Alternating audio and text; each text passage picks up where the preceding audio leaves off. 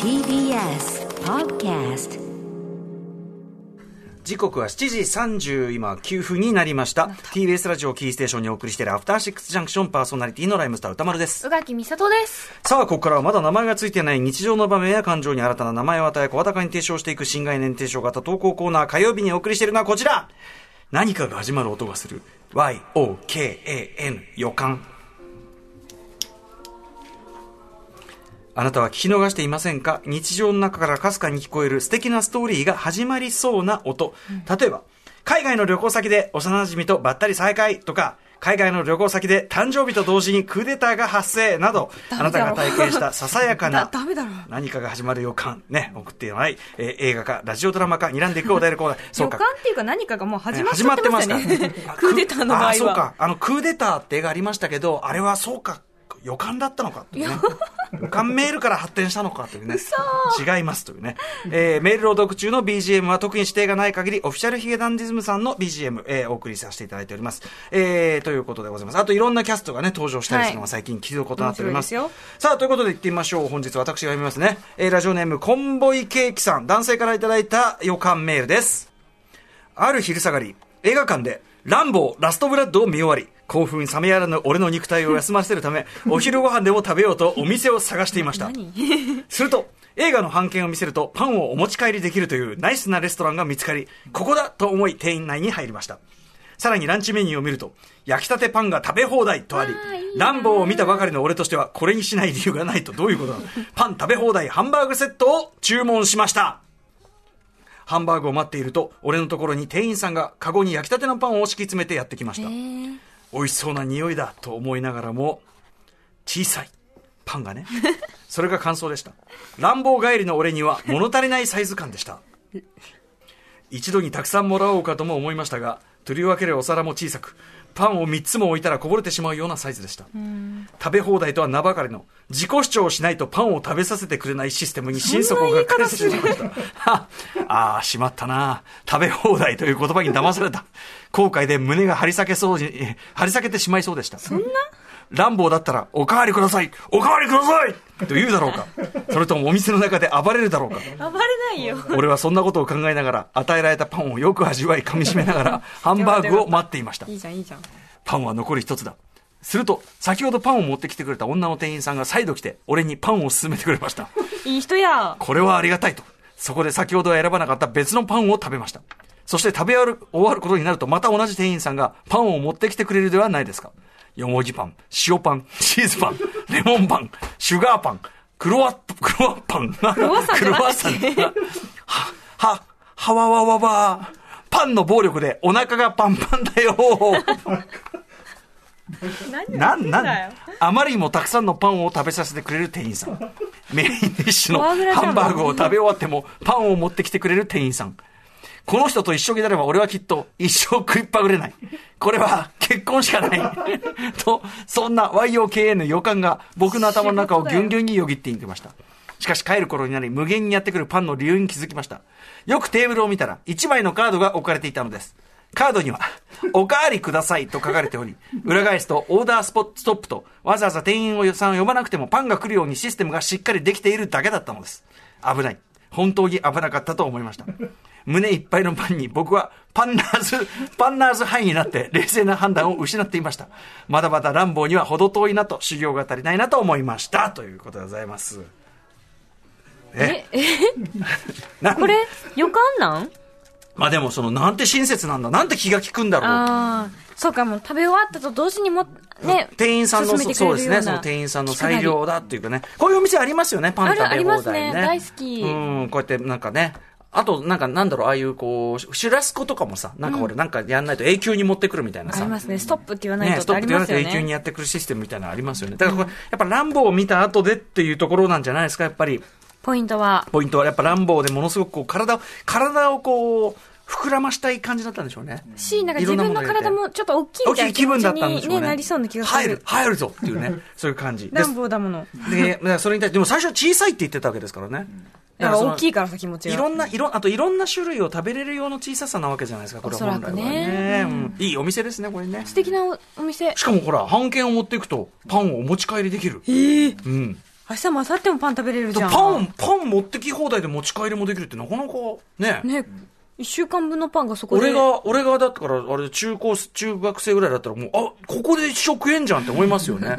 俺の。思いますね。はい。飽きないもん、ん、その頃って。そうそう。大体俺の中学の時はどうやったらそういうシステムの隙をついて永久に食えるかってことばっかり考えてましたから。そんな、あの、食いしん坊さんだったんですか？食いしん坊さんというか、なんていうか、こう、貧乏根性と言いましょうかね。昔はその、ああいうさ、コーヒーおかわり自由みたいなお店もそんななかったわけ、街中に。俺の知る限り、僕が、僕の認知ですよ。僕の認知の範囲だと、東急ハンズの上の、えっ、と、ボルツっていうお店かな？ボルツっていうそのなんかこう、あの、けなんていうかこう、トレーの上にいろいろ乗っけていくシステムみたいなところのお店で、あの、もちろん今はないですよ。今違いです。で、そこで僕の知る限りはその、あ、コーヒーおかわり自由ってこうなってて、えっ？つって、え、マジで？え、じゃあ、これ、みんなで回し飲みとかすればこれ、回し飲みま回し飲みとかすればこれ、永久ではみたいに思って、あとなんかこう、入れていけば。だってそのダメ、そういうのがダメって、エチケットも知らないですから。飲み放題って言ってるんだから、それはさ、と思って。その覚悟があるんだろうと。えーじゃあその、なんかその水筒とか持ってきちゃうよ。ダメだよ。いやいや、ダメってそれ、今のエチケットの感覚ではそうだけど、当時は、えーっていう。わかんないですもんねだ出してくれちゃうのって思うわけだから、その時にこんなパンの店なんかあったら、これは当時の中高生にでしたね与えたらもう、もうこうですよね。入れちゃう？おカバンに？あおかわり、おかわり、そう、おかわり、おかわり。ちなみに、そのだから、入れるやつとかいるでしょうね、やっぱね。それダメって書いてあんのかな？カバンに入れないでください。それってでも結構な精神力を必要としません？いや、そういうのはもう人それぞれですから、そは。そうですね。うん確かにそうだから、あななたの胃袋におしまいくださいというかね、胃袋に入るもの以外は、その、ダメですよみたいなこと書いてあんのかな？さすがに見とがめるんじゃないですか？見と、こうやって、だから、こう、すってカバンに入れたりしおたら、あ持ち帰りは、食べずのお持ち、でも持ち帰りもいいんですよ、だってこれ。それはその多分、おもたせを最後にくださるあって、お持ち形じゃないかな帰り用の分量があるるんですかね。うーん、と思うけどな入れ放題みたいなことじゃないんですかね。いやもうシャツがありますけど、ね、たまに。シャツがパンパンにこう、なってる どこに入れたんだよいろんなところに入れてっていうね。はい。ということで、まあ、コンボイケーキさん、とにかく、あの、よくわからなかったけど面白いメールでした。ありがとうございます。はい。こんな感じ、もう一発、もう一発いきましょう。もう一発、私が読みますね。えー、ラジオネーム、古いタイプライターさんからいただいた YOKA の予感です。これは世界がまだ新型コロナウイルスの脅威を知らずにいた1年前の春のことです。いいですね。これなんか書き出しが文学的ですね。僕はバンドの夜、えーバンドの夜練習を終え、帰りの終電車に乗り込みました。僕は移動時間で映画を見るのを楽しみにしており、その日の上映作品は、ネットフリックスで iPhone にダウンロードしておいた韓国の大ヒットゾンビ映画、新幹線ファイナルエクスプレス。これ見ながら電車乗る？まあでも臨場感じゃん、臨場ね感。、尋常じゃない臨場感ですよ。うん僕は立ったまま電車の乗降扉の横の手すりにもたれながらなるべく画面を覗かれない位置で鑑賞をスタートしました、映画冒頭から少しずつ不穏な事態が重ねられいよいよ主人公たちの乗っている新幹線内で女性の添乗員さんの感染でパニックがあらわになりだした頃でしょうかイヤホンの向こうから現実の僕が乗る電車内の実音が聞こえました 何ちょっと待って、これ、なんて、なんてする、なんて発音すればいいの？ゴパシャシャシャシャーああ、なるほどね。振り返ると、どうやら座っていた若い男性がリバースしてしまい、その近くにいた女性が驚いた声をあ上げたところでした。なこれは、これは大変ですね。数名がそそくさと別車両に移動していくのが見えます。その男性は意識はあるようでしたが、慌てもせず座ったまま、どうやら酔ってぼんやりしている様子。季節的に見ておそらく大学生の皆さんでの飲み会で無理しちゃった帰りだなと推察。僕は追いついたまま、車両を変えるほどじゃないな、と気づかぬふりをして映画に意識を戻すことにします。しかし、じわじわと感じざるを得ません。これは、YOKAN 予感なのではないかと。これまでにもゾンビ映画、パニック映画の前半部では、いざという時、動けた人間と動けなかった人間の差の残酷な末路が描かれています。確かにね。今、この現実の状況こそ、その映画の前半の犠牲者、事態の深刻さを伝えるためのモブキャラクターの行動そのものでは、まあ、大したことないよってこうね、言うっていうね。逃げるほどじゃないとね。折しも新幹線では逃げそびれた犠牲者によりあっという間に感染が広がり、登場人物たちが車両移動していくシーン。こ、これは。そんな妄想でちょっぴり心拍が上がったところ、停車した駅で若い男性は立ち上がり、すっと降りていきました。バカ野郎って話ですけどね。えー、何事もなく帰宅し、映画も最後まで楽しんだんですが、途中の出来事も相まって、実は僕も動けない側の人間なのかもという気持ちにさせられた作品になりました。腕力もないし、多分真っ先に餌食です。新幹線、続編も楽しみですね。ね、ということで属性も出るんですよね。車の中のね、もちろんそのご体調とかもあってね、やむなきってことはあるけど、やっぱり酔っ払いとかがね、っていうのと、やっぱその、お前、その、ここではやめてくれよと、ね。いろいろあるだろう、途中にいろんな。気づけたなら出るという選択肢もあったのではみたいなうね。んまあ、もっと言えばね、手前のところではそこまで飲むんじゃないよということもありますけど、まあねいやまあ本当そうですよ。も大学生はね、そういう飲み方を覚えている時期ということも、まあ、あと、まあ、端的に危ないですよね、そこまで酔ってしまうのは、ねまあ先輩が良くないよ、こういうのは。そうね、しかもそれでその状態になっちゃった人を一人にさせちゃってるとかね。もうそ帰らせ、まあ、喉詰まらしちゃってとかね。その瞬間多分大丈夫だったんでしょうね。乗る瞬間は、あ、後から来ちゃう。んまあそういうことね。でも周りの人の迷惑というのも考えるとなかなかなものがありますな、これはなね。その隣に座ってた女性嫌だったでしょうからね。かかったりしてなかったらいいですけどね、こういうのもね。まあ、まあ、かかって汚れちゃっただけだったらいいけど、何が映るかもわかんないですから。それこそ新幹線。ね。あ怖い逃げなね。さいでも今となってはこういうこともちょっと若干こう、牧歌的な時代と言いましょうか。もうね、うん今考えられないというかももっと大騒ぎになるでしょうからね。もういろいろ20、30だよね、それはね。前ちなみに僕が一番怖かった思いしたのは、すんごい混んでる電車で、まあ僕あんまり座らないんですけど、その時はなんかしないけど、たまたま空いて座った方が、これは迷惑じゃないな、みたいな流れかな。ではいはい座ったんです。目の前がスッと開いたりしてね。うんそしたらやっぱその向かいのおじさんがね、危ない。もう、なんかこんな感じなんですよね。ー流れに任せてゆらゆらと。そういう時に限ってね、うわこれまずいな。こういう時に限って特急なんだよな。止まんないエクスファイナルエクスプレスなんです。そういう時に限って。なかなかなスリルスリル満点な感じでございましたね。まあ、ことなきゃ当然得たわけでございます。ことを得てたら大変ですよね、これね。うんゾッとしますね猟奇的な彼女という映画でそういう場面ありましたよね。懐かしいなえー豪快な場面ありましたよね。うんで、やっぱりそう、あの、思いますね。時々、いろんなこう場面でもちろん、あ、めちゃめちゃ酔っ払ってる人いるなとか、あ向こうからなんか不思議な歩き方してる人いるなっていう時に、ええええその、映画の中のうん主人公ならどうする、はいモブならどうするってい確かに確かにう確かに。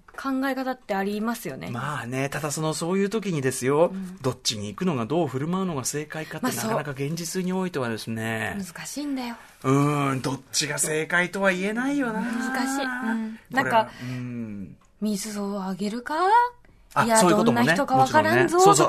当然そういうこともあります。ね。助けてあげる、助けない、それ、それもありますよどね。どっち？みたいなのもありますし、ややこしい人じゃなかったらさ、水買ってきてあげるけどさ、みたいな。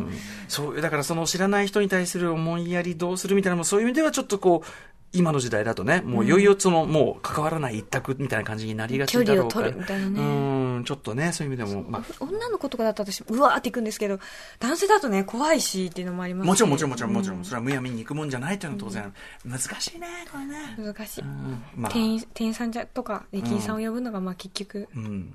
まあそういうことですね。